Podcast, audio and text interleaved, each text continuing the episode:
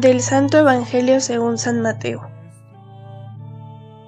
En aquel tiempo Jesús subió de nuevo a la barca, pasó a la otra orilla del lago y llegó a Cafarnaúm, su ciudad.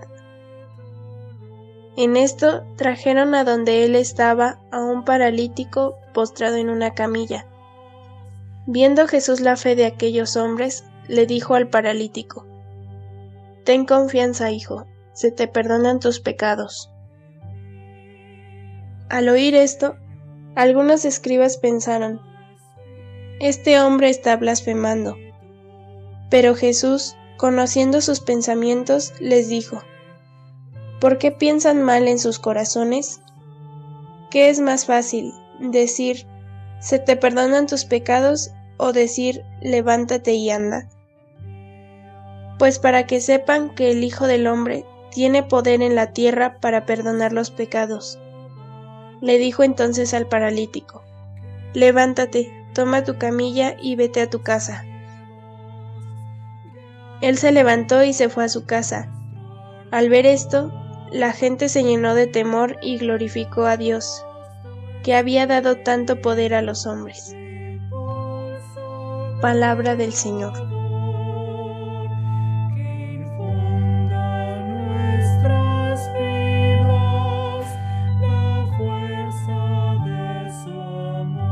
Hermanos y hermanas, muy buenos días. La gracia y la paz de parte de Dios nuestro Padre y de Jesucristo el Señor esté con ustedes.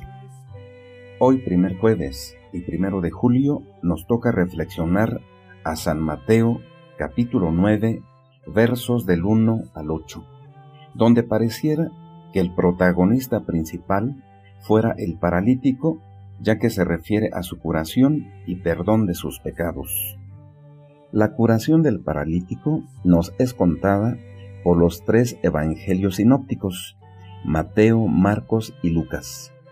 Como habitualmente ocurre, también aquí es Marcos quien está tras los relatos de Mateo y Lucas. La presentación de Marcos es mucho más amplia, anecdótica, cargada de detalles.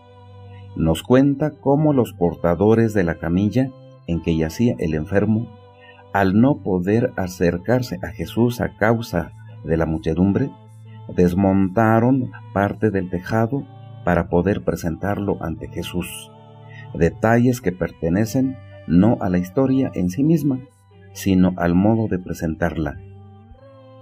Mateo también aquí ha estilizado la escena reduciéndola a lo esencial, prescindiendo de los detalles puramente anecdóticos y que tanta plasticidad dan a la narración de Marcos.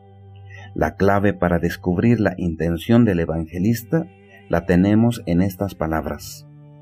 Viendo Jesús la fe de aquellos hombres, dijo al paralítico, Ánimo, hijo, tus pecados te son perdonados. En el relato se afirma, por tanto, que Jesús tiene poder para perdonar los pecados.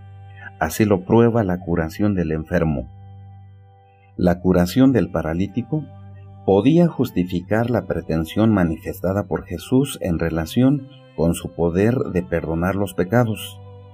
Por si no bastase, se añade un argumento más fuerte. Jesús descubre lo que aquellos escribas pensaban.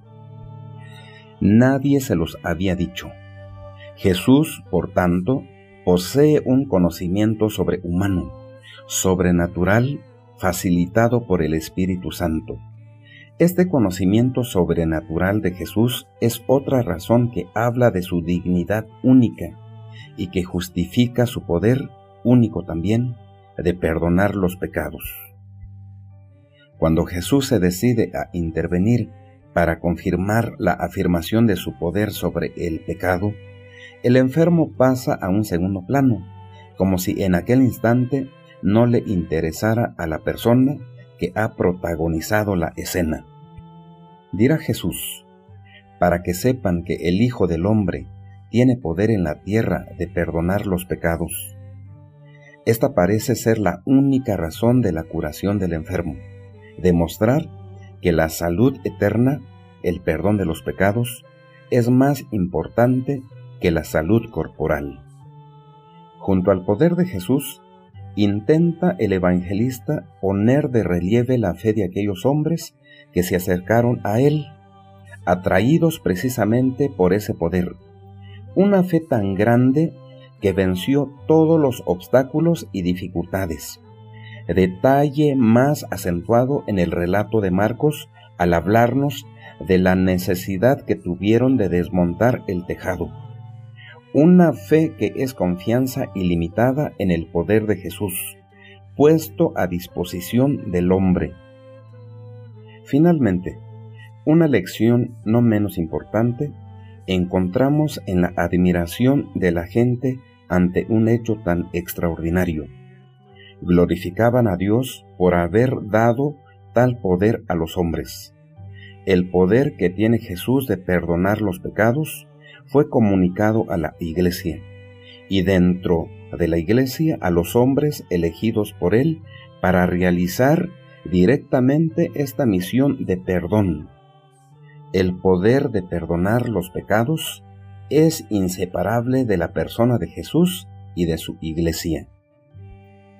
Que así sea siempre. Hasta el jueves próximo, Dios mediante.